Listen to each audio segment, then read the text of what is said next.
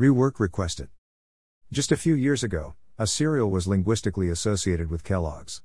Anyone who spoke of Kellogg's in Germany thought of cornflakes and vice versa. Anyone who thought of cornflakes would also think of Kellogg's. In the meantime, discount chains, from Germany for example such as Aldi and Lidl, have revolutionized the world of brands. Lidl in particular attacked the big brand names directly in a spectacular advertising campaign. In 2016, Lidl began to directly compare famous branded products with its own brands and explicitly give the customer the choice of choosing the more expensive branded product or a much cheaper comparable product. The customers have made the choice. Some branded products are still around today, others have completely disappeared from the shelves. Perhaps unnoticed by many, a brand name that had been known for decades in almost every American household and even worldwide, at least among bond issuers and professional investors, disappeared. The curious thing about this story is that the brand is still being talked about even though it no longer exists. Anyone looking for this company has to use an intelligent search engine that remembers the story and therefore directs to the right page. If you search under the old name among the official registrations, you will no longer find what you are looking for. The valuable brand name appears in a footnote at best. For the company of a rating agency, the most valuable thing is its history. The ability to correctly forecast the solvency of companies and other bond issuers can only be demonstrated over a long period of time. Trust in a rating agency develops very slowly. In the case of the leading agencies, it developed over a century. Trust in the rating agency is inextricably linked to its name. Analysts and computer models can also be quickly bought by other agencies and put on the greenfield.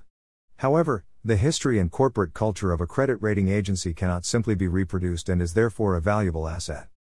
For supervisory authorities such as the European Securities and Markets Authority, ESMA, as well as for the European Central Bank, ECB, the history of a rating agency is of decisive importance for the recognition, be it as a registered or a certified credit rating agency. Renaming in the agency does not play a role for the purely legal recognition. However, expectations of market participants and users of credit ratings are associated with the age of the name. If a rating agency abandons its name, it can continue to protect the abandoned trademark if necessary. From a purely legal point of view, the old brand name may still be protected, but economically it has been given away. 2016 was also a memorable year for the U.S. rating agency Standard & Poor's. Standard & Poor's Corporation was an internationally known credit rating agency. It was created in 1941 from the merger of the American companies H.V. and H.W. Poor Company and Standard Statistics Bureau. As an abbreviation, S&P quickly caught on. Until the 1970s, the agency's business activities could be compared to a publishing house rather than to the research and credit departments of banks. In the 1990s, almost all of the agency's products were also offered on paper and not primarily electronically. A parent company like McGraw-Hill, which is itself a publishing group, fits such a publishing company. McGraw-Hill was an American publisher founded in 1909 and based in New York City, known for textbooks and school books and financial information services. In 1959 they had sales of $100 million. In 1961 they took over F.W. Dodge Verlag, which had its focus on the construction industry, and in 1963 the Webster Publishing Company, with which they entered the market for textbooks for elementary schools and high schools, which they expanded in 1965 with the takeover of the California Test Bureau. With the takeover of Shepard's Citations in 1966, they moved into the field of legal books and with the takeover of Standard & Poor's in the same year in the field of financial information services. In 2011 it was split into S&P Global and McGraw-Hill Education, taken over by Apollo Global Management in 2012. 5 years after the breakup of the group, the famous brand name finally came to an end. S&P Global had hired a global brand transformation company to develop a unified branding strategy, Landor, founded in 1941 by Walter Landor, who pioneered some research, design, and consulting methods that the branding industry still uses. Landor has also advised Coca-Cola and Kellogg's. Landor belongs to the WPP group of companies. WPP PLC is a British multinational communications, advertising, public relations, technology, and commerce holding company headquartered in London, England. WPP's brand consultancies Landor and Fitch have now grouped under one entity named Landor and Fitch. Since January 2019, Fitch has been part of the Landor family under new stewardship. Fitch should not be confused with rating agency Fitch Ratings. While the consultancy itself kept its 1940s name, they recommended Standard & Poor's to abandon the 1940s name. Landor was founded 1941, Standard & Poor's formed in 1941. In 2016, the year in which the discounters started their massive attacks on the established brand names, the brand name Standard & Poor's was abandoned, while Landor continued to use his famous name. The renaming took place at a time when the defense of brand names was particularly important. The edition global is particularly old-fashioned and out of date. As early as the turn of the millennium, the internet economy made it clear that practically every company can claim to be globally active. Even the information that is held by the smallest companies is accessed worldwide, as the example of Rating Evidence GmbH from Frankfurt am Main, Germany, shows. The map traces the countries from which the website was able to record visitors, as of September 4, 2021.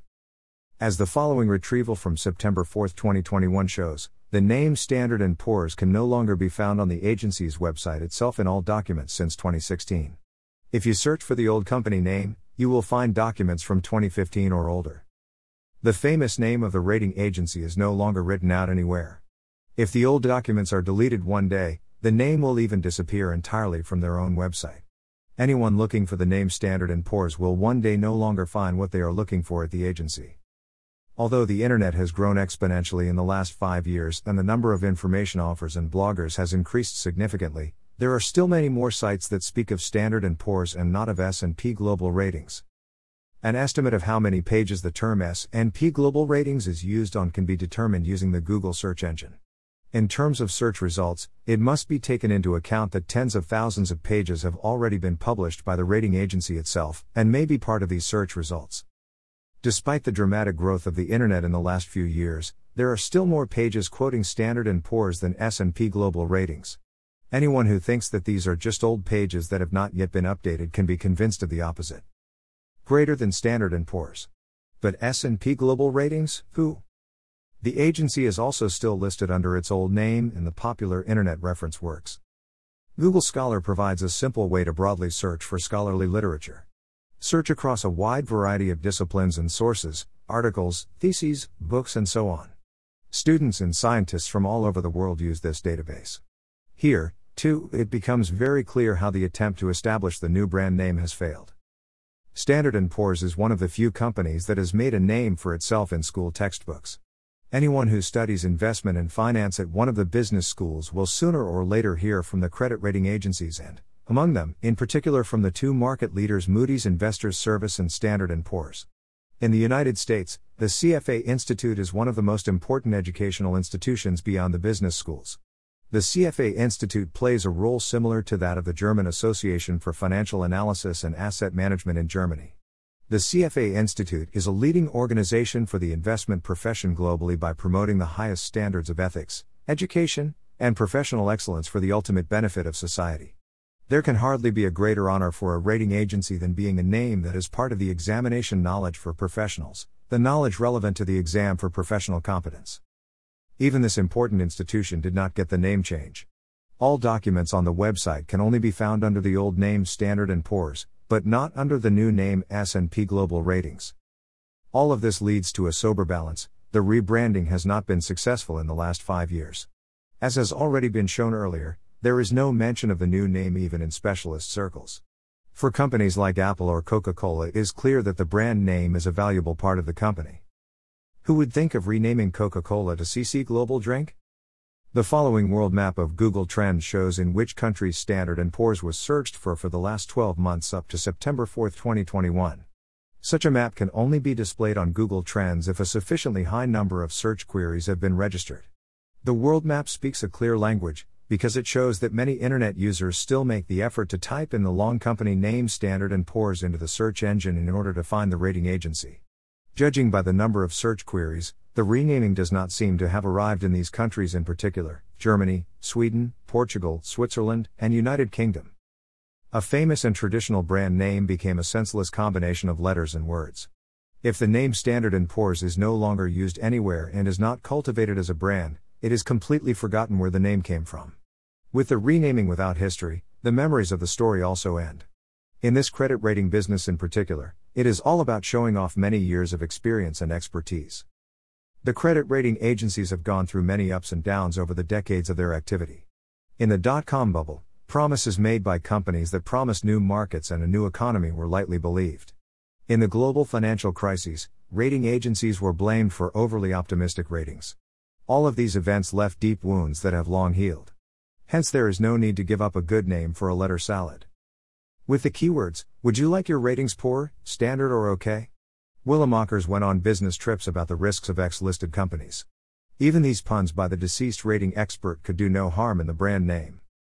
The rating agency Standard & Poor's had demonstrated that it could learn from mistakes and draw conclusions. The undesirable developments were cracked down on. The rating agencies were subjected to even stricter regulation in the USA and comprehensive legal control in Europe. Laws have also been passed in Africa and Asia which give rating agencies a special status in many countries. The services of a rating agency are not like an app from an app store that was only invented a few years ago, in 2007. In the dynamic environment of apps and webs, name changes may correspond to changed user needs in quick succession. The strength of the leading agencies lies in the fact that they have used comparable rating symbols and scales for decades, which promise comparability and continuity. The renaming of the agency did not reflect the nature of the agency's activities.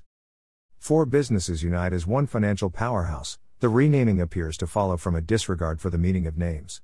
A name always stands for visions and demands on the future. If you chop up the name beyond recognition, you also violate the identity of the company.